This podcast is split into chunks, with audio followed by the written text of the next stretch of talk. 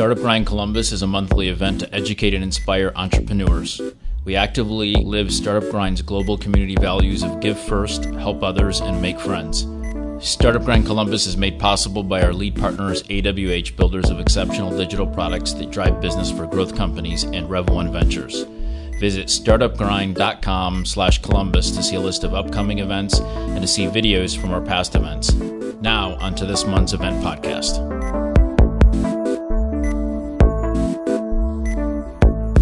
All right, let's get started. This is Startup Grind. So, we have a conversation with somebody important to the startup ecosystem an entrepreneur, investor, advisor. Uh, I'm Ryan Frederick. I run the Columbus chapter. I also am a partner at AWH. We're a digital products firm. We help clients build um, great digital products. Alex Brown is here from Dickinson Wright. He's a sponsor. Daryl Tanner is here from King Memory, a sponsor. GBQ's a sponsor. Heartland Bank's a sponsor. Of course, Rev1 Ventures is a sponsor. Dan Bruno's back there from Rev1. So if you, thank you to Rev1 who lets us come in here and set up shop and do this um, once a month. We've actually been doing this. This is the five year anniversary of doing Startup Grind, which makes me feel really old saying that I've been doing this for five years. Yeah, but I am old, so it's okay. Um, because if you're old, then you should feel old, I guess. So we have somebody who, who's been part of lots of, of transactions and funding deals and other um, sort of startup contracts and, and negotiations tonight. So please help me wel- welcome Lindsay Karas Stencel to the stage. Thanks, guys. So, so I've got a cold, so I'm going to be sucking on cough drops the entire time. So hopefully I don't, you know, choke and gag and fall out of the chair. It would, it would make for an entertaining evening. These are like videotaped, right? Right, exactly, right. So everyone so that it. would be good. Uh, probably would go viral that way versus us just having a conversation.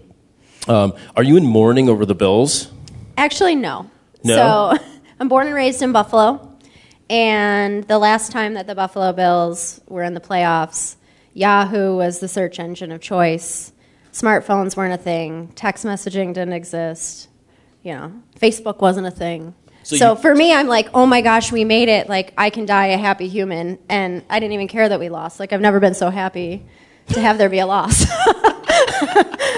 I mean, the quarterback could have performed a little better, but it is what it is. We're, we're, we're, we're, we're sort of winners. We're yes. sort of winners, guys. We did it. You know, I mean, I'm happy about it. I still wore my Bill shirt to work today. You know, whatever. Awesome. So I'll wait 17 more years, and we'll be in it again. Right, exactly. and then, you know, maybe you'll win the playoff game. Maybe. At that go round. You know, I didn't ask for that. I just wanted to make the playoffs. That was like, check Yes. Lindsay and I learned um, a few months ago that we're both from uh, up, upstate New Yorkers originally, so uh, we've got that, that bond and that thing in common. Um, I, think I also learned today that you were the first person to do high tea with the I, first IC Star cycle Yeah. that, that was an outsider. Oh, So, how did cool. that come to be? Because I didn't know that. So, thank you for doing Oh. that, by the way Yeah, no problem. um, super cool. So, h- h- how how did you even become aware of IC Stars? um, well, Calvin in my office Okay. is on the board. Yep. Um, but there was just an email that was sent out to probably everyone on the Rev1 listserv, I'm guessing, and it said, "Hey, if you're interested in participating and talking to this group, respond here." And I said, "Okay, I'm interested in talking to this group. I'm really big on giving back. Um, that's a huge tenant for me." And so I said, "Okay, here's an opportunity." You know, I had a lot of people who did not need to take me under their wing as I was coming up through the ranks, and they did. And I'm forever grateful. So, in turn, I try to pay it forward and recommend everybody do Did you same. know that you were the first outsider that did high tea? I actually did not. No. Okay. Yeah, I didn't either. So, Surprise! yeah, so that's super cool. Um, thanks again for doing that. No, um. I was uh, pleasantly surprised. Um, so, I'm actually going to start from the bottom of the questions that I sent you. God, I was so prepared for the first question. Oh, okay. So we have to we have to go in order. No, I'm fine. I'm it's So, um, how? Because I think this is a fascinating. I think this is the most interesting question that I sent you. okay. So you you are a partner at NCT Ventures, right? So you, you do the deals for NCT Ventures. If everybody doesn't know, NCT Ventures is a venture capital firm in town, probably the longest standing operating venture capital firm in town. Uh, technically speaking, yeah. I mean, I'd have to look up what the foundation dates of all of them are, but uh, we were originally formed. Um, our first entity was formed in 2000, so we've been around for quite a while. Yeah, and I don't know that there's anybody else who's had who's operated continually over that period of time. Yeah, I'm, I'm not sure. Um, and then you have your own law firm, your own boutique firm, Yes. and then you own a couple of CrossFit gyms. yes. So, w- w- how is being an entrepreneur? How does that help you be more empathetic and to give better legal advice and to be a better startup, early stage company lawyer? Sure. Um, so, as an entrepreneur, any of you who are entrepreneurs yourselves, um, you obviously you feel the pain, you feel the love, and you you feel the grind every day, and and you know it's not always easy, right? I mean, you get phone calls at five o'clock in the morning that your coach can't show up, so someone's got to do it. So usually that's. I'm gonna give a shout out to my husband standing in the back. Usually that's him who has to do that. um, but you still have to figure it out, right? And you're faced with challenges every single day, big, small. How are you going to fund something? How are you going to smooth out cash flow? How are you going to continue to make people happy? How are you going to continue to be exciting to the to the market, be it the gyms, the firm, NCT, whatever it is? And so, if nothing else, it kind of teaches me the plight of the balancing act that entrepreneurs have to face every day. They have to go, okay, well, I've got to really think about how do I focus on cash flow, smoothing that out because we've got a couple of big purchases coming up here. And the decisions that you have to make. And, you know, even though I'm a lawyer by training, I'm the first person to probably make a very business based decision when I know, because I understand the legal risks, right? So it helps me kind of go, oh, look, I get why you're making that choice. Maybe I don't agree with it, but I get it. So hopefully that answers it. So, of, of the the multitude of things that you're involved in and, and that you're doing, um, what do you get the greatest love? What do you get the greatest satisfaction out of now? Um, you know, that's really tough. Um, it ebbs and flows. Uh, you know, right now it's great to see everyone come into the gyms and they're super motivated because it's resolution season, whether we want to admit that or not. Um, How many of those people will be there in May? Surprisingly, in CrossFit, a lot of them. Um, because CrossFit tends to attract a different type of human being who's usually looking for something competitive. They're looking for a community. They've probably been watching CrossFit for a while. And it's a little bit addictive, right? You come in and you think, oh, I can never do this thing. And then, you know, 10 days later, you're already doing that thing. And you're like, why can't I add 20 more pounds, 30 more pounds, 50 more pounds, whatever it is? And so people get a real high off of that. Um, CrossFit's like uh, like an exercise cult, right? you can call it that. we are friends who like to exercise fast together, supportively. Um, but yeah. And we will probably drop anything to hang out with one another. But like you could, you know, be some other random person who's like, "Hey, you want to hang out?" I'm like, "No, man, I'm I'm tired. I can't." For the CrossFit friends call, and you're like, "Yeah, I can go out at 2 a.m. Uh, yeah, fine, I'll be there." Are we gonna Are we gonna exercise? um, but anyway, right now that's super gratifying, um, purely because you're watching people make a change in their lives. And so CrossFit for me is not actually about exercise; it's about what people learn from the struggle of exercise. It is about watching people look the look on their face is like i can never do this. I can never deadlift 300 pounds. There's no way. And then after some work and some focus and some training they do it and you watch them light up and they think my gosh like i did this amazing physical feat. How did i do that? Oh wait if i can do that and it wasn't that hard why is it so hard to have a tough conversation at work? Why is it so hard to stand up for myself when I want something more? Why is it so hard to ask for something that I didn't think maybe I was deserving of? And so you watch this beautiful transition of people, and so that I get really excited about. Um, but naturally, I also get really excited about doing deals too because I like to help people chase their dreams. And so that's what I actually see my law practice as, be it at NCT or wherever else. Um, I help people fund their dreams. They come up with an idea, they want to chase it, they want to chase it with everything they have, and either I'm getting them the funding via NCT or I'm helping them document so that they can take on the funding, and that's pretty cool. So, why be involved in this? Why not just do one? Right? What's in you and what's not normal that you you, yeah. you, you want to be doing several things versus just one thing? Um, my father would say it that I have a zest for life, and 24 hours, I feel like I need to pack them all with something to do. Um, and I don't think it's necessarily that. I appreciate the diversity in every day. Um, I also function, you know, normal people f- don't really like stress. There's like also a red line of stress, which like might give you a heart attack. I like to function like right under that line, okay, at all times. And I feel like I actually think, function, work, do better when I'm right there. Is that really true, or is that just the story that you've told yourself over time to uh, be able to know, get comfortable uh, with Between me and my doctor, no. Um, uh, I actually, that is true. I mean, I think if you give me, if you give me six months to do something, it's not that I'm a procrastinator, but I love the pressure. Like, work is addicting to me. If I could compare myself to someone, I'm like a sled dog. Like, I like working, and I like working hard. And I've said it before. Like, no one will outwork me. Like I take that as a point of pride, and it's crazy, and I'm not going to do it forever because it'll kill me, uh, and I recognize that too. But yeah, that's why.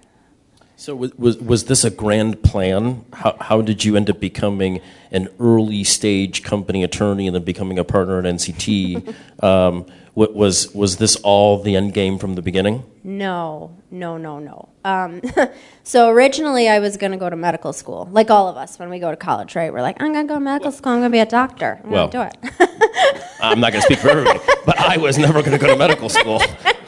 no, but we all like I did good. I did real good in science. I'm going to medical school. No, um, and I did do really well in science, except for lab. I really hated it. It turns out I like talking to people and interacting and not measuring to, you know, the ninth decimal place for something. And after breaking my 10,000th test tube, I was like, okay, I need to figure out a different life path here because this is clearly not it.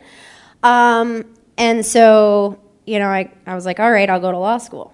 I'm like, that, that seems good. That's doctor, lawyer, ah, whatever. Doctor, lawyer, Indian chief, right? That's... um, and so initially, when I was thinking lawyer, I was thinking, you know, big firm, that type of attorney, and I actually was thinking more along the lines of litigator. And then as I got more into that and I did that at a big firm, at a medium sized firm, at a small firm, it turns out I am not wired to be a litigator. I am wired to be a transactional attorney. And for those of you who don't know the difference, you know, transactional attorneys are really more of like a collegial, cordial group. You know, I've done a ton of deals with Alex in the back, and and I, I love doing deals with Alex. Like we get on the phone, we chit chat.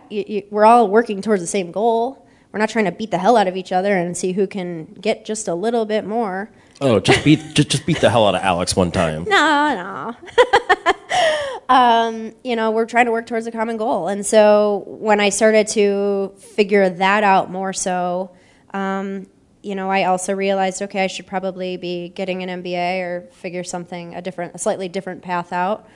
Um, and then same way I ended up at participating in IC Stars, I ended up getting an interview with NCT. I responded to an email that was like, if you would like to be a venture capitalist, which I didn't know what that was, to be clear, when I applied. um, I was having a difficult time understanding the difference between someone who does private equity and a VC. Um, but it sounded cool. Yeah, and I was like, oh, yeah, that sounds awesome. Why not do this? Um, and I applied, and I did not get the analyst job that I applied for, but I got offered a totally different position, which I was way underqualified for, but I would tell you I'm qualified for now. At least I like to think so. That's what I tell myself. so as as you so you've seen a lot of deals. Yeah. So as seeing those deals um, and and thinking about how entrepreneurs could better be prepared for a deal to to go smoothly. Mm-hmm. I think oftentimes they need to understand what how, how a, an investor is going to approach the deal. So, uh, what, what have you seen that entrepreneurs most sort of misunderstand about the way that a funding deal is going to go down and the way that an investor is going to view the deal in the terms, and, and that founders are, are then sort of either not prepared for or caught off guard by? Yeah, um, hmm. So I would tell you very consistently entrepreneurs have a very different um, thought process in terms of how long it's going to take to close a deal. So, one of the things, you know, entrepreneurs start raising money typically a little bit too late, and then they start to back themselves into a corner when it's getting right down to the wire when they need to close that funding. Because they kind of have this impression that, well, if I present well and I, you know, give my pitch and the partners like me and then they look at my things and they like, you know, the market, well then I should probably get money like at the end of the month. well, we just met you and this is kind of going to be like a marriage for the next 5 years, so we're probably going to want to meet you like 5 more times to make sure you're not a loon. Uh, we're going to want to vet everything you just told us because again, we just met you and we have no idea if you're being honest or not. We we want to believe that you are, but we have to check. Um, and so there's this huge gap where they're like, oh my gosh, I thought I was going to get funding at the end of the month, a self imposed idea, when really it's going to be like three, you know, three, four months later after everything is said and done and the syndicate might be pulled together and whatever else.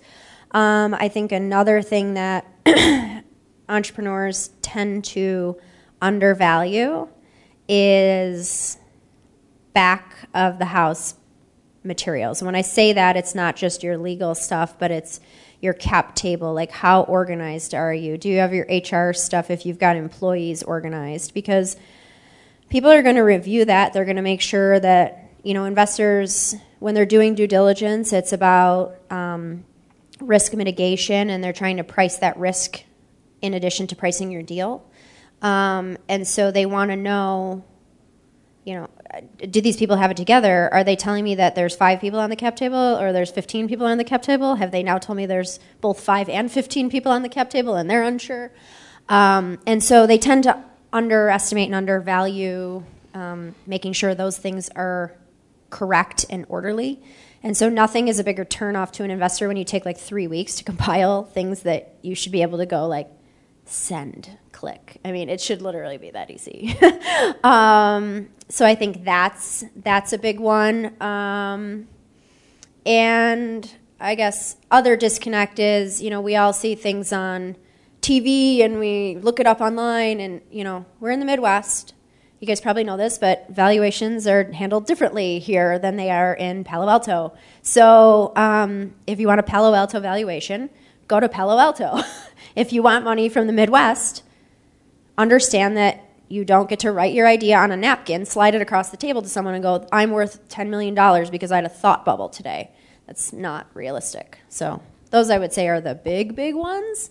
Um, you know, there's a litany of others like be coachable. You're not always right, even though you're the entrepreneur. you know, other people who've been investing for 20 years probably know some things about investments. So listen to them. but how many th- that start sort of the due diligence process make it out of the due diligence process and that actually end up getting funded in your experience? Um, is there is there a ratio that you can sort of point to and you can sort of think of of due diligence to actually then getting into you know a term sheet maybe? Yeah, um, you know, I'll, I'll, just use NCT specifically. Um, we we typically see about 500 proposals a year um, where people pitch us, be it through our website or otherwise. Um, this year was a highly active year uh, because we also did what was called the Smart Cities Accelerator for those of you who might be familiar. And so we had 10 deals that happened just because of that. Right. Um, but I think we invested in something like seven or eight other companies this year, or excuse me, 2017 also. So when you drill that down, you know, 500 to 8. I mean, and I would tell you 2x that get term sheets, and sometimes you just can't agree on terms. I mean, and that's okay. Key to negotiation, willingness to walk away.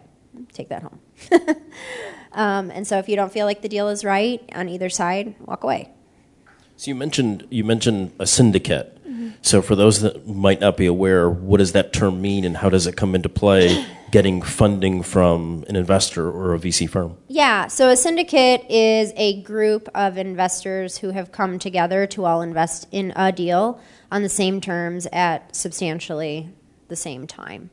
Um, and so a lot of times what happens is you'll have a lead investor, but that lead investor says, hey, I'm going to do a million dollars in your company, I'm going to invest a million dollars, but you also need to have another million dollars that you're closing alongside me. Um, and so that $2 million coupled together, that would be the syndicate.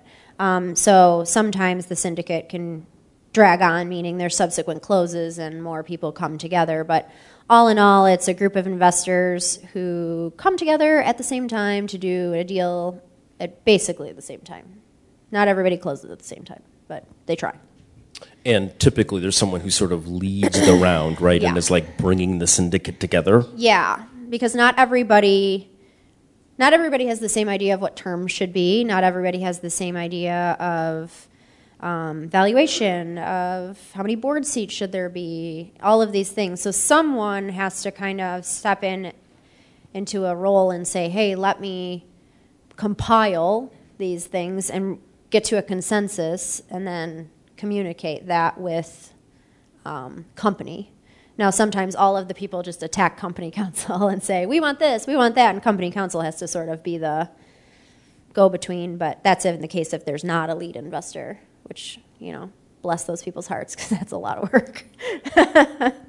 So if um, if like NCT, if NCT is going to lead around and mm-hmm. sort of bring the syndicate and bring the other investors together, how much more work does that mm. put on you and on the firm versus when you guys are joining others and somebody else is leading around? Is uh. that is that like hundred x more work for you guys? I would say it's probably 3x more work, um, purely because you're not just having the conversation of, hey, company, can I have a board seat? You're saying, I would like a board seat, and then someone else who may or may not be investing the same amount of money as you is saying, I also want a board seat. So you either have to talk them off the ledge and say, like, you're crazy because you're investing a third of the amount of money I am, and you're not the lead investor, so no, you shouldn't have a board seat. Or you say, yeah, shoot, this company needs all the help it can get. Let's do two board seats, and you have to figure all that kind of thing out. And I'm just using board seat as an example. There is a crazy, no- there's just a crazy number of terms that can be negotiated in any deal. Um, and so if you're the lead investor and you're kind of pulling and leading the charge on that, it is a lot more work. And I would tell you it's a lot more work, particularly on legal. And maybe in our office, the person who's also the partner in charge of the deal. Um, uh, and then, but if we're on the other side where we're just joining a syndicate and we're not the lead investor, shoot, that's easy. Like, unless the terms are just egregiously, horribly wrong, I'm like, oh yeah, sign, yeah, looks good, Um, stamp, and I'll just move it off off of my desk after I review it. So, So, is there some percentage of, of investments that you guys are comfortable putting that mu- amount of effort in to sort of be the lead versus those that you want to just you know join and be participating in? Um, I don't think we look at it on a percentage basis. We look at it more on a, you know, how excited are we about the deal basis? How excited are we? Do we have a really strong skill set in that company or in that field? Um, so, you know, we have a handful of things that we try to focus on and like to think that we're pretty good at. Um, but if someone in the ecosystem, um, I, I'll use, you know, if Drive is doing a deal and we feel that, say, Chris Olsen is really strong at vetting a particular type of deal and he's saying, hey, do you in, want in on this? Then, you know, shoot, we'll, we'll do that. So we don't necessarily look at it as a percentage. Um, but it is, you know, how passionate are we about the business, the entrepreneur? How much do we want to get the deal done? There's a laundry list of things. How much exposure does an entrepreneur typically have to the syndicate, coming together?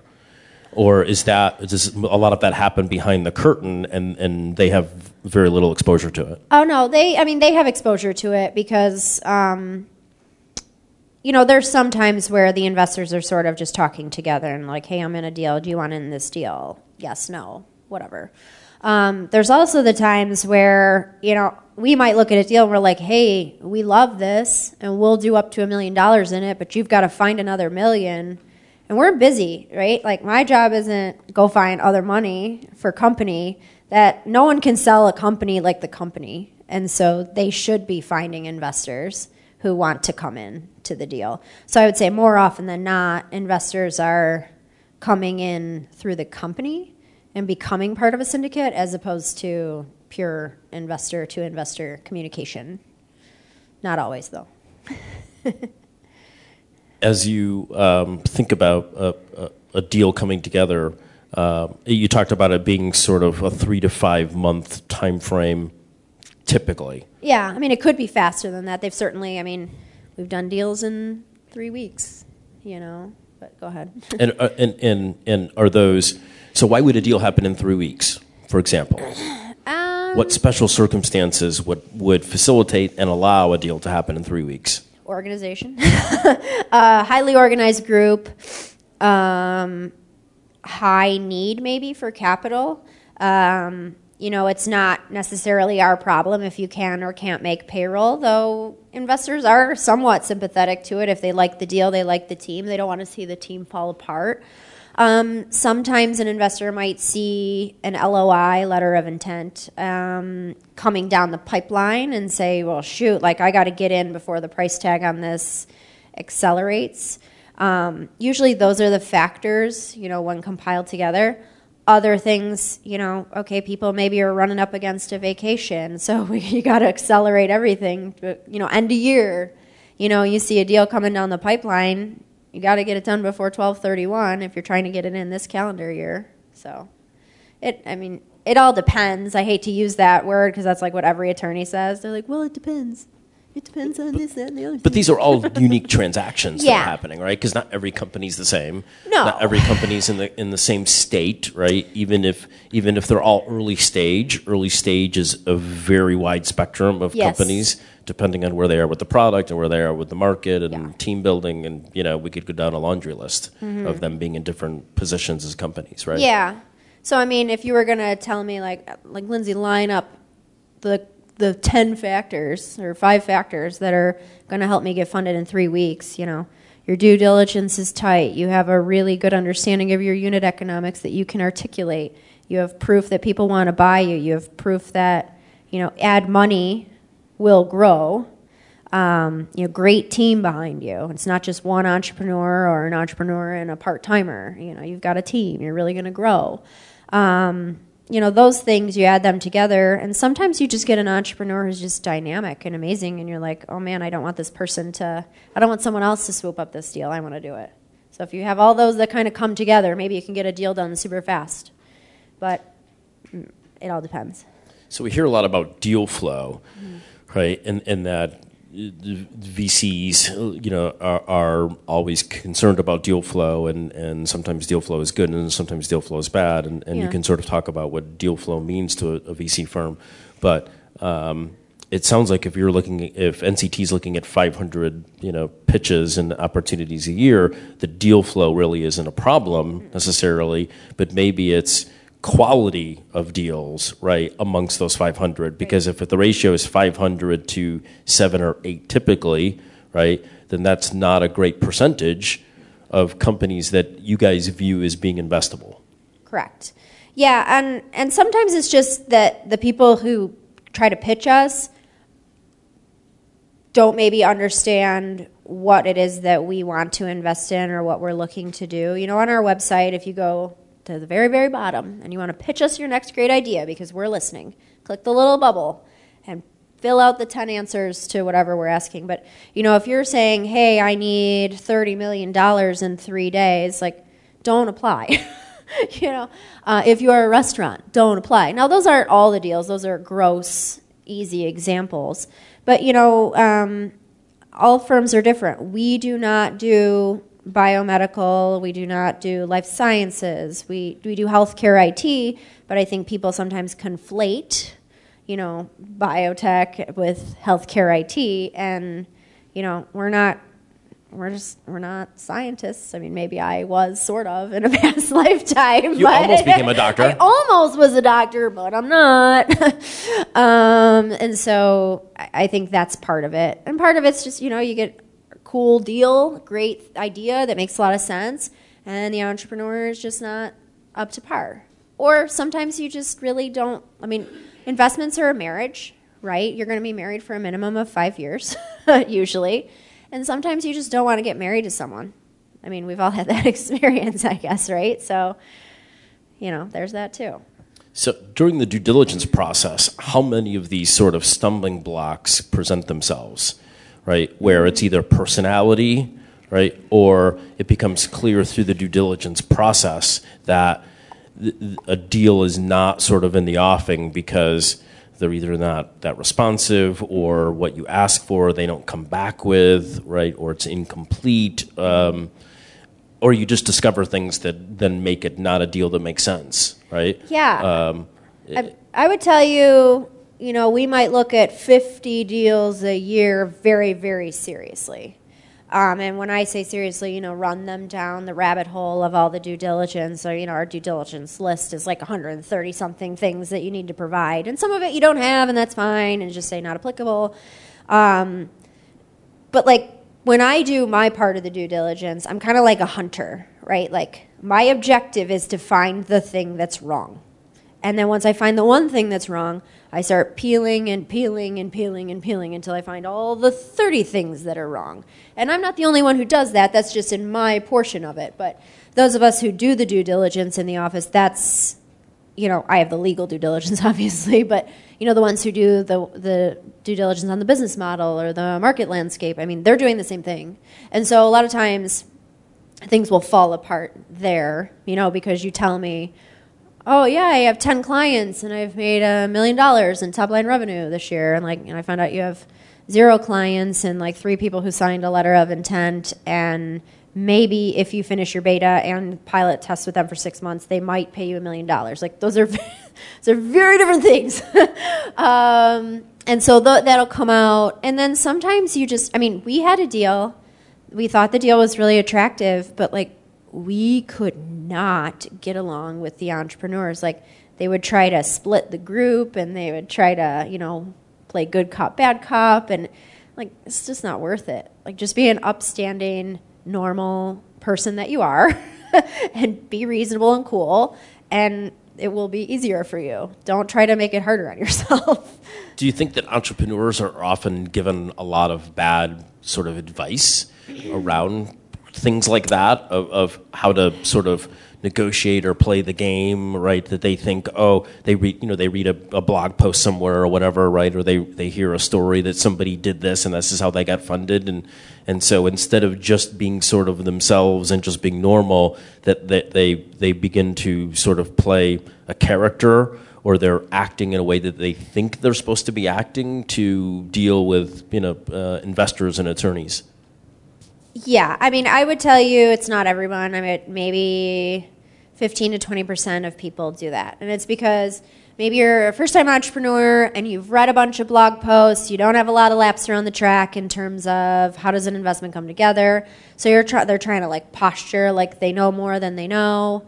Um, so there's one part, you know, sometimes people do get bad advice. Sometimes people get too much advice, right? They go to every single person and every single person gives them something different and they're just bouncing from topic to topic like, and not you know just going with what they know and what they do. And and you can see that quite clearly when someone can't pick a path of how they want to at like work with you talk with you interact with you um, Every conversation is like a, a, different sort of tone and tenor, yeah, right? Because yeah. they're they're trying to sort of find the lane in which they want to conduct the conversation. And and it's challenging, right? I mean, because you don't know which human being you're going to get that day, and so no one really wants to deal with that. You kind of want to know, like, okay, you know, this entrepreneur is going to stand up for themselves. You know, they're not just going to accept anything that's thrown at them, but at the same time, they're not going to be unreasonable and unrealistic but yeah, they do get some really challenging advice. Um,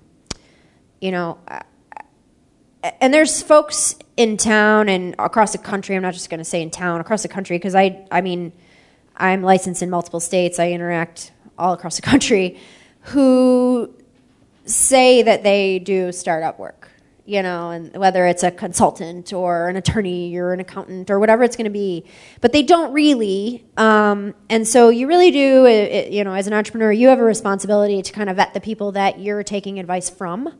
Um, because if someone's telling you like hey you should do this this and this because this is what i saw happen one time when i worked at nationwide in and, and i was in due diligence like uh, okay. Uh, you know just so be cautious of that. Um, you know be cautious of who you're saying is on your team because sometimes they they might not be doing you the service that they you think that they're doing you.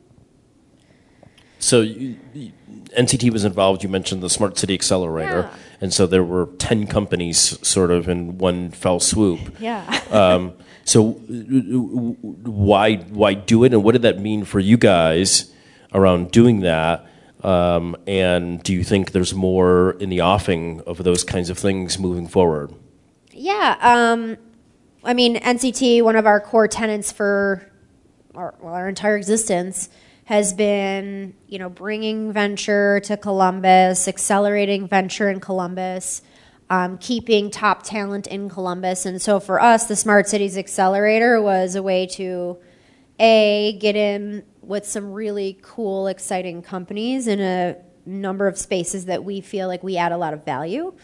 Um, you know, and, and we did a million dollar commitment, so $100,000 in 10 companies. Um, some of the companies we actually invested more than that into.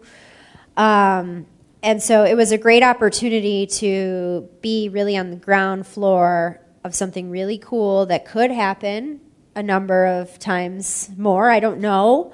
Um, and I don't know what NCT's involvement would be there. I, I can't speak to that right now. But uh, yeah, it was it was a really wild ride, and it was great to see these companies come in from across the globe, really, um, and bring their ideas here and try to implement them here, and try to make this place.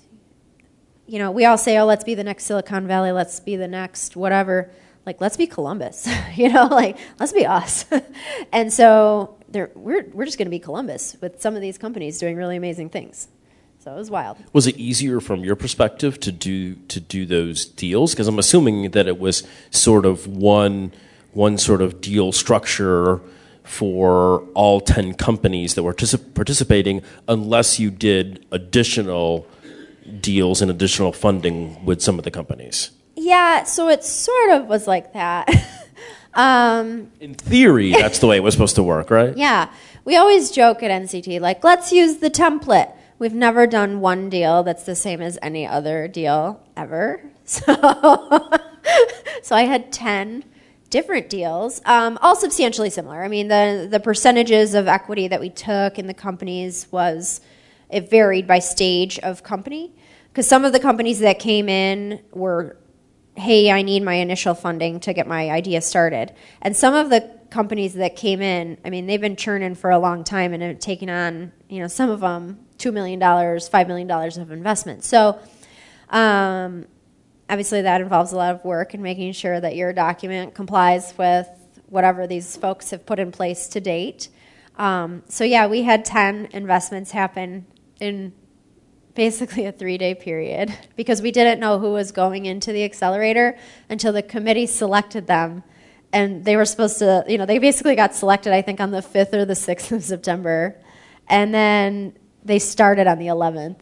And so we, So a deal, a real, a deal can really happen in three days. I mean, yeah. Is what we've really established. I mean, I've done deals, and you can. I mean, you can ask them. I've turned deals around in 12 hours, and so that's not the ideal. Like, I don't ever want an entrepreneur to be like, "Go to NCT, Lindsay will flip your deal in 12 hours or less." Like, no, Lindsay will quit her job. uh, so yeah, we did those 10 investments in like three days, and then in addition to that, we also had seven other either new or follow-on investments occurring within the same seven-day period. So it was really cool. And then I took three days off Yeah, that because I that- was like, that was a fun week. Yeah. By the end of the week, I was like, I just need a day or two, and they were like, Why? Use the template. So considering that you had seven other deals happening at the same time, I don't, um, and I don't know if I've ever asked um, someone on the, the funding side this before. Um, is there, do you see sort of any seasonality and sort of of timing things where you're looking at and you're doing more deals at Yeah. another one time of the year than another. Um, do you do you see that and have you experienced that? Yeah, certainly. So, um, And why is that if that's the case? vacations. uh, that's my theory, anyway. Um, so you see a good number of deals happen in the beginning of Q1, and usually those are holdovers from the previous Q4. Then you might have a little bit of a lull, but there's still kind of chaos occurring because it's tax season. So there's still a bunch of things that are going on. And then it starts to get nice out. And then you can't really find the investors necessarily to do the deals from like May 15th to August 15th. And it's freaking awesome. because I get to like sleep and take my own vacations and um, catch up on all So the s- things that didn't happen. So the starving entrepreneurs are are are going to starve Yep. through the summer. You're gonna super starve during the summer, but you know, there's usually a lot of events and stuff, uh, so you can get some free pizza and whatnot. you know, there's a lot of accelerators that happen during the summer, um, so there's that. But then it's funny, people start to trickle in from vacation. And then all of a sudden, it's corporate tax time on September 15th. And then, like, can I swear? and then, like, Yes, I've, I, I've only I've only I've been doing this for five years, and I've probably only cussed I don't know five thousand times. Oh, okay, over great. that period of time. Great. So then, like, shit hits the fan on September 15th because everyone goes, Holy hell, I set all these goals in the beginning of the year and I've got three months left to go. And then they just go gangbusters from, you know, October 1 till December 15th. And you see so many transactions. And I think Alex was even mentioning, like, I mean, he had a ton of transactions. I had, I don't even know how many transactions between October and December just because everybody's trying to get things done. And that's also compounded by, hey, we've got to get certain investments off the books by 1231, or we need to take advantage of some sort of tax benefit, or we need a tax loss, so we need to get rid of this, or whatever. So tons of deals from October 15th, you know, October 1st to December 15th. I mean, I borderline, and my husband can attest to this, like, I get a little nutty during that time of the year. Like, I don't sleep. Like, there's like, you're working from like 6 a.m. to, you know, tw- 10, and then you're finally like, my eyes are bleeding, I need to stop. So that's definitely the busiest. But this is also kind of a busy, but in a goal setting, a lot of like employee option pool setup type things now. That's actually a really good segue to the next question, and Hey. and this is the last question I'm going to ask, and then we'll turn it over to um, to the folks. If we've talked a lot about funding deals and transaction deals right around funding, what other kinds of, of things are entrepreneurs from a legal perspective you know, struggling or sort of mostly unprepared for that you you you help them with and you advise them with and and whether it's you know formation right or or it's other things like you know options and sort of how to structure employment agreements and that sort of stuff. Um, you know, do you see that you you know like to call out specifically that you see a lot of entrepreneurs needing help with specifically? Right. Um, I would say the most important thing um, that I see invest or excuse me entrepreneurs really needing a lot of guidance and help and what they struggle with is how they're actually going to interact with their partners. And so, a lot of times, you know, entrepreneurs are faced with: Do I spend you know, $5,000 on doing some legal documentation so that I know how the money's going to flow and I know who owns what and I know who's going to have what responsibilities and whatever, whatever. Or do I take that $5,000 and I invest it in my, my programmer, or my consultant, or my marketing, or my whatever, and this organizational thing doesn't seem very important. And you know, I'm not just saying this because I'm a lawyer, I'm an investor, I'm an owner of companies myself. Like this thing right here about how the money's going to flow and who owns what and who does what could not be more important to how you run your business and how you get money out of it at the end of the day. Because I will tell you, people get funny with money, and all of a sudden, when success starts coming, or an or an investor comes and says, "Hey, I'm really interested in this," all of a sudden, "Oh, I thought I owned 50% of this, not 40. I thought I, I thought I owned all of it, and you didn't want any of it anymore." I mean, I've seen countless friendships, families, whatever, wage war on each other because they didn't take care of this thing, you know, when they could have just, and, and it can be done pretty efficiently if you know what you want, you know, just you're not farting around trying to figure out all of these things. Like, if you have a general idea, write it down. You can amend it, you can change it, but like put something on paper so you know how you're going to get money out of this thing. you know, don't just go, hey, here's 50 grand. Like, let me know how it works out. You know, no one says that unless they're like your grandma. you know? And maybe she's, maybe she wants her money back too. I don't know. She might want upside. I, I, think it's hard sometimes for entrepreneurs, and I know I've been there um, with companies that, that I've started, when, when you don't have any money and there's nothing flowing through the company, you're not thinking about putting in that infrastructure for the day that there is money flowing through the company or money enough money through the co- flowing through the company that anybody's going to care about it, right? Yeah. Until the time that it, it's, it's then happening, and then it's too late, right? Mm-hmm. Because then you're sort of caught up behind the eight ball that, that you then um, have to struggle to put those things in place once money starts flowing. So you have to put this infrastructure in place before you need it, right? right? Which s- sort of seems out of alignment or counterintuitive or something. Right. I mean, you don't build a house by slapping some walls together with duct tape and going, I hope this puppy stays up. Like, you lay a foundation and then you build the. I, I, built, I built one one time like that, but you know, oh. well, it was called it was called my car. Oh. Um, yeah. And how did it go? Yeah. Well, I three. Uh, I lived at it for three months, so that oh, wasn't you know. So well, that was a know. three months existence that was okay. But you survived. I survived. So. Right. Yeah. It's okay. Um, okay, if you have a question, Darren is in the back with a microphone. He will get you a mic. Um, so just raise your hand and then he'll get you a mic. So I have a question on everybody's favorite topic, and that's legal terms. Oh, geez, uh, yeah. Uh, so what what what do entrepreneurs need to know about what key terms are and what might make a deal fall apart in terms of how to what are the terms around economics and governance that people should need to know to interact with an investor, and what do you see make kills the deal? You said two x of your deals get term sheets. What's what are the terms that kill the deal?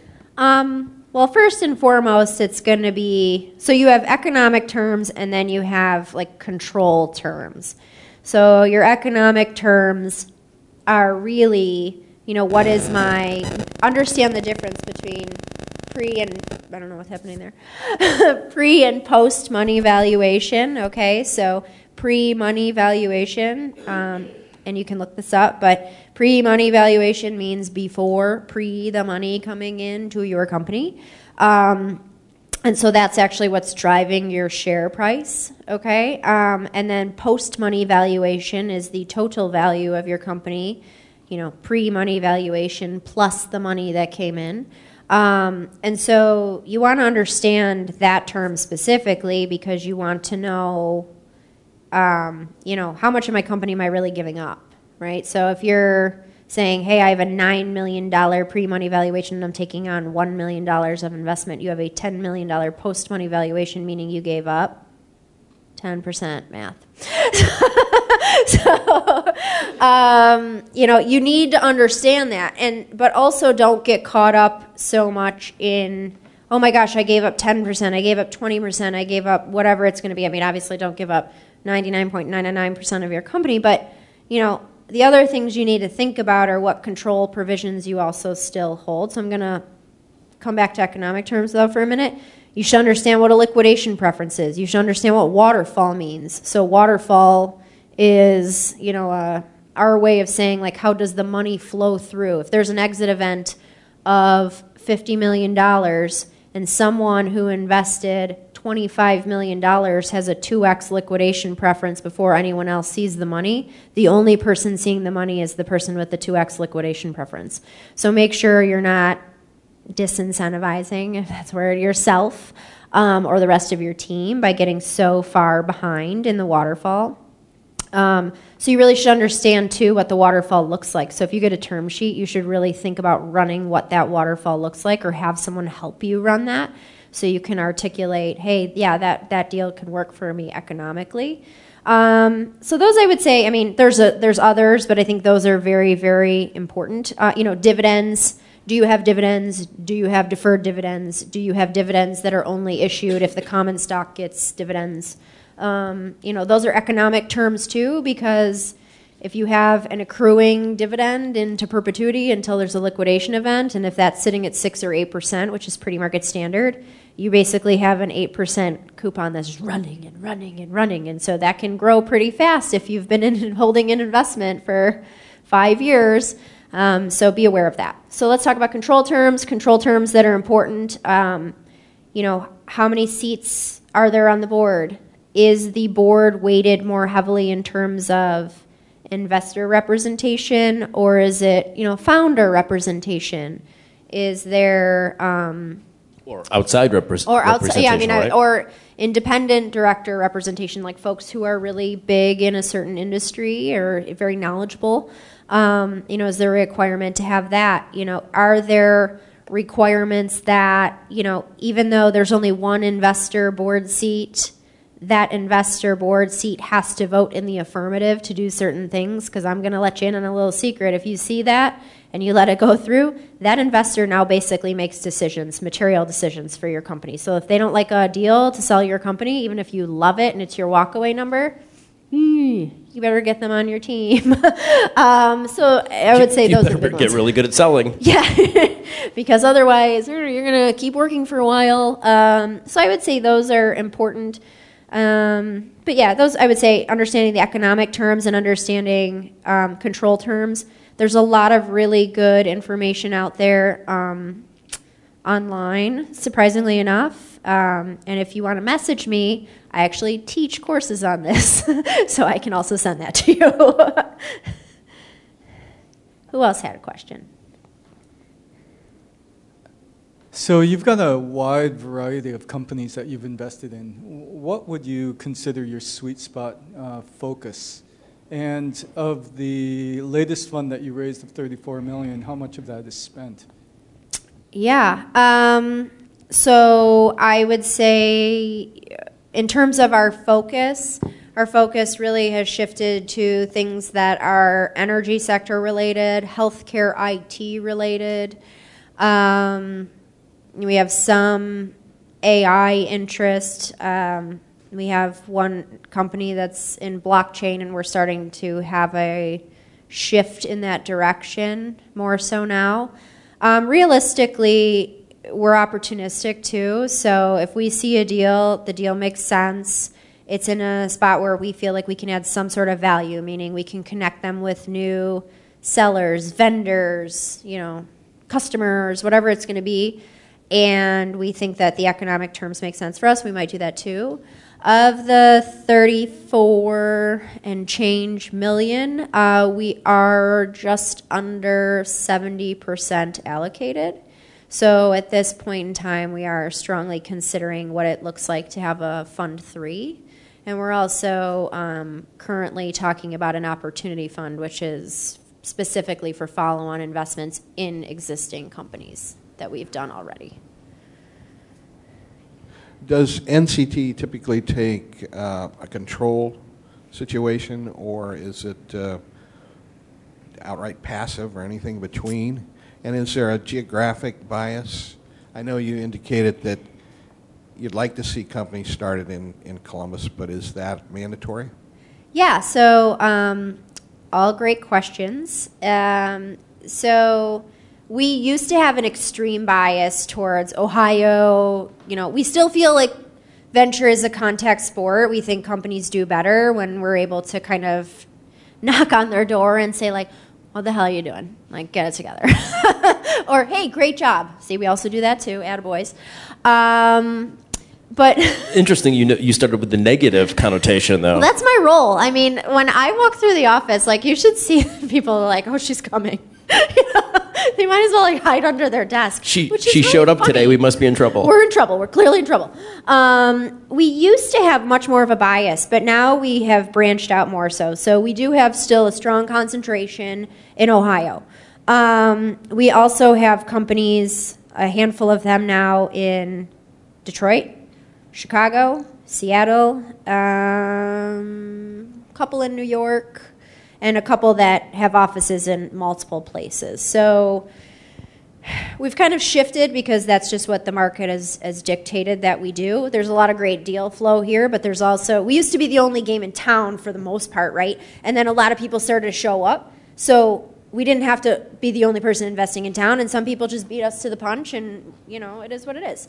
Um, do we take control positions or not? So this is also a shift. So we used to take massive control positions, like 51% or greater in companies.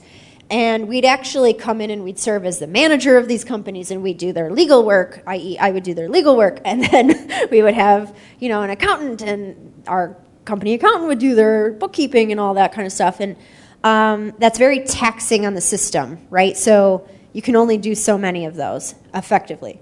Um, and so we started to really watch and think about, and, and we made a conscious decision to say, let's find really strong management teams that, you know, kind of understand and buy into what we think and how a company should accelerate. And, and they have strong business models, they understand their unit economics. And so we've started to go more in that range. We do have some companies that we have one, two, three, four percent. Um, it's tough to be in that, you know, when you're in the 1 to 2%, it's a truly passive investment. Like it is what it is. When you're in this like 5 to 15%, like you're the investor and you're like, I have 15%, you should listen to me. But like if you don't have any control rights, the entrepreneur is like, I don't care. so um, we tend to prefer, you know, how can we get to 25% of your company? Even if we don't do that from the onset, we might say, okay, well, we'll do some, we'll do a million dollars now for X, and we want the right but not the obligation to buy another however many percent it gets us to that 25%. Because we feel at least comfortable there. Like maybe someone sort of has to listen to us if we have something intelligent to say, which we always do. So. and or do you guys make investments with, with the idea of, of always making follow on investments? Uh, or uh, is that your ex- expectation that if you make an investment, you're going to have to put more money into the company at some point? Um, so we usually, I mean, we have what is called a holdback strategy. So the holdback strategy, you know, you invest a portion of the money and you hold back an equivalent amount, basically one to one for follow on investments. We enter some investments knowing that we are not going to follow on to them, but we want to participate if the thing is going to win. Uh, we enter some going, we want to get in on the ground floor here, and then, you know, we want to participate in your B round and your C round and the exit or whatever it's going to be. So we, we systematically sort of march through it that way. Can you give an example of what like a, an ideal entrepreneur team, leadership team looks like? Or sure. one that you've had a great experience with? Sure. Um, so it's usually pretty great to have. I will say that Joe Joe from Prior Auth Now yeah. did a Startup Grind with me. It's probably been a year ago now, and he actually sang. So if if, oh. if you want to like call out a team, like the Prior Auth Now team, I'm just going to give a shout out to Joe because he he sang Whitney Houston's oh, um, "I Will Always Love You" here, oh. and it's on it's on tape and everything. it was it terrible. it was terrible, by the way. because you will all leave right now. I was not challenging you to sing, but if no, you, I know. You, I'm just telling you. But if you'd like to sing a couple notes of your favorite nope. song, you know, please nope, feel free. Nope. Nope. Um, nope. So, yeah. So Joe has a soft spot because he totally played along and embarrassed himself and sang oh, a little bit of Whitney yeah. Houston. No. Um, yeah. Joe's team is great, but you know, Joe. I mean, Joe's team. To your point, big picture visionary person who has this like larger than life idea of what's going to happen with the company. They've got an operations person who's kind of seasoned. I don't want to call him a gray hair, but sometimes that's what we call them. Like, do they have any gray hair on their team? Because everybody's like, oh, we want a young entrepreneur team. Like, I don't necessarily want a team of 15, 18 year olds because they haven't had any laps around the life track, okay? And so they don't know really anything. And maybe they're super savvy. You do want some youth on your team, but it's not mandatory. Um, so you want a strong visionary, strong operations person, tech person on your team is a really attractive thing, or at least the person who can bridge the gap between visionary and coder, because that's a special person who speaks that language in there, okay? And so you want to see that, and then you know you want to see maybe a couple people who are um, you know, grinding it out, making things happen day to day. I don't want to, like utility players, maybe they're gonna kind of block and tackle through the crap that no one else wants to do, but they're like, yeah, I'm in a startup and I make no money, but I love it. and I live in my mom's basement. No. I mean, but that, that really, the, the, the first three are the, the big ones. Um, you know, Is prior entrepreneurial experience, how much does that factor into it? Um, you know, it is important, but some folks have what we call intrapreneurial experience, meaning they were tasked with doing something within a large corporation or starting a new division or something like that. Those skills translate pretty well. Um, you know, is it important? Yeah. Is it a requirement? Not necessarily. It's always helpful because I'm like, hey, this person they did a couple of companies, they got their brow beat in, but they learned a lot of lessons. That's helpful. Um, you know, sometimes it's actually more challenging to get someone who came off a really big win because they either A, go, hey, I'm going to apply all the exact same things that I did last time because it worked last time under that set of facts. So clearly it's going to work the same way under this different set of facts, and that doesn't always translate. So it's a little tricky. And then sometimes when someone's had a big win, they get a little big for their britches too, which I appreciate. Look, like I, I like a little bravado in anybody. Like you did some good crap, like be proud of that. But like also know that you're coming to people asking for money for a reason. So Yes, I'm laughing because um, yes, I had that very experience. Oh. Um, yeah, we, we we had some success and we built a pretty good company, and then it, with a completely different product in a completely different market, we tried to apply the exact same principles. Yeah, and and and, it doesn't work. and the hubris and the ego of that, in retrospect, is massive. It is. Um, but we couldn't help ourselves either because by the time we realized what we were doing, it was too late and it fails, mi- failed miserably, and you know we you know we just went into a depression for six months. But um, um, no, I'm joking about that part. It was it was it was really only like three weeks. Um, but yeah, so it, I've I've lived it right. Where just because you've had some success doesn't mean doesn't rubber stamp you that the next one's going to work. right, and it, and and people just they just do it like you like if you if that's how you did it. I mean, you might not have even known that you were necessarily doing. You're like In these are the things right. I did before. So in I'm the moment, we did not have conscious awareness that we were applying the same principles Mm-hmm. to a different product in a different market and expecting the same results. Yeah. In the moment, we didn't have that awareness until Yeah. we realized it wasn't working, and then by that time, it was too late. Yeah. So, what other questions do you have? How do you feel about M&A advisory firms? Um, like any good legal answer, it depends. Or, or when an entrepreneur has one behind their company, advising them, and they approach you? yeah, so I've seen it go really well, and I've seen it be really, really annoying. And so, the times where it goes well, um, the M&A advisory group um, is experienced in the sector, is not overly pushy, isn't directly communicating with the investor in lieu of in, in entrepreneur communicating with investor. Um, that's the typical pattern when that goes well, and, and the folks know and understand, and they're just providing general good advice to the entrepreneur. Um, typically, though, I would tell you most early, because we're more early stage, so most early stage deals, I'm kind of like, why do you have an M&A advisory firm right now? Um, because a lot of them are still trying to figure out their business model and perfecting that. And so it's kind of like, wow, you're giving up some pretty decent upside to get things done.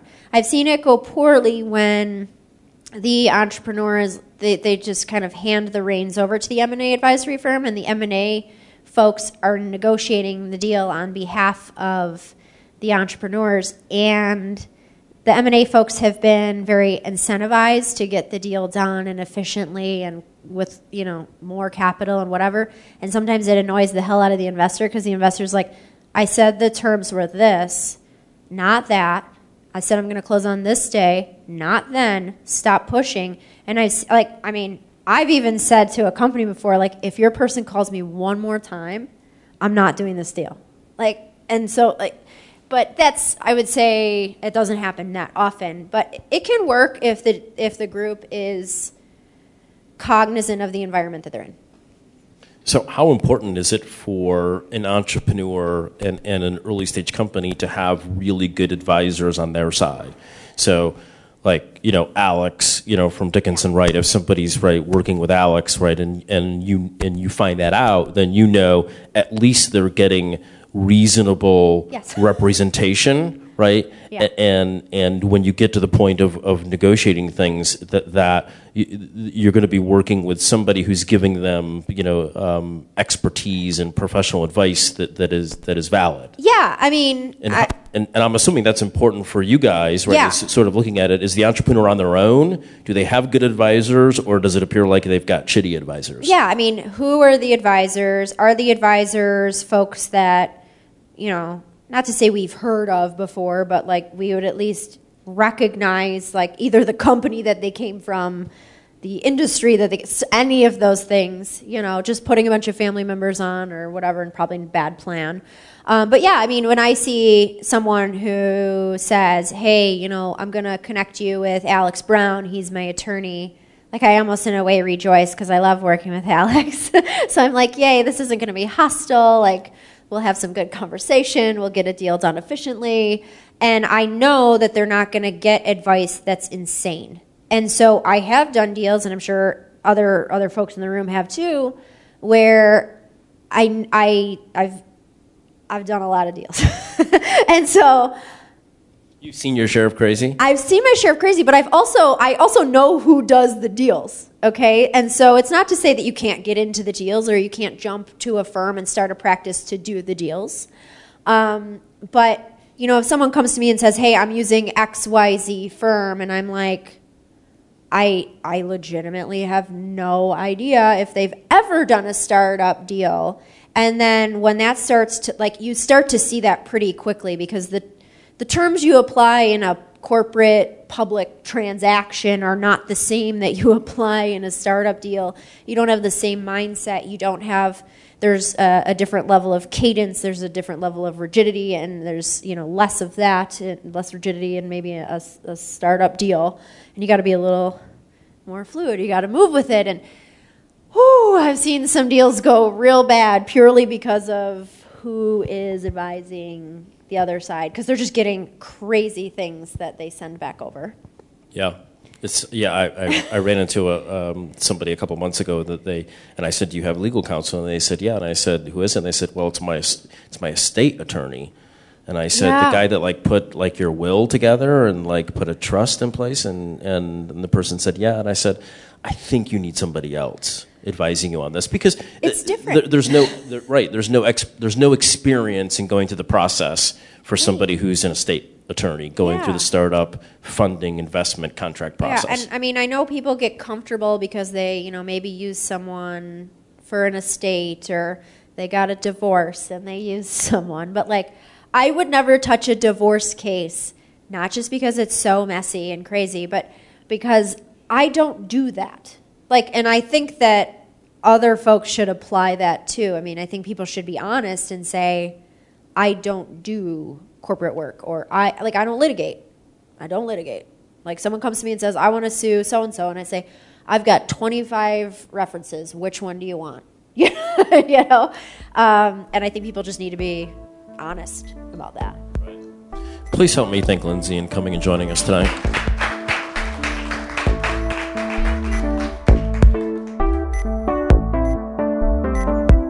For listening to this Startup Grind Columbus event podcast. We will be back next month with more entrepreneurial experiences and insights.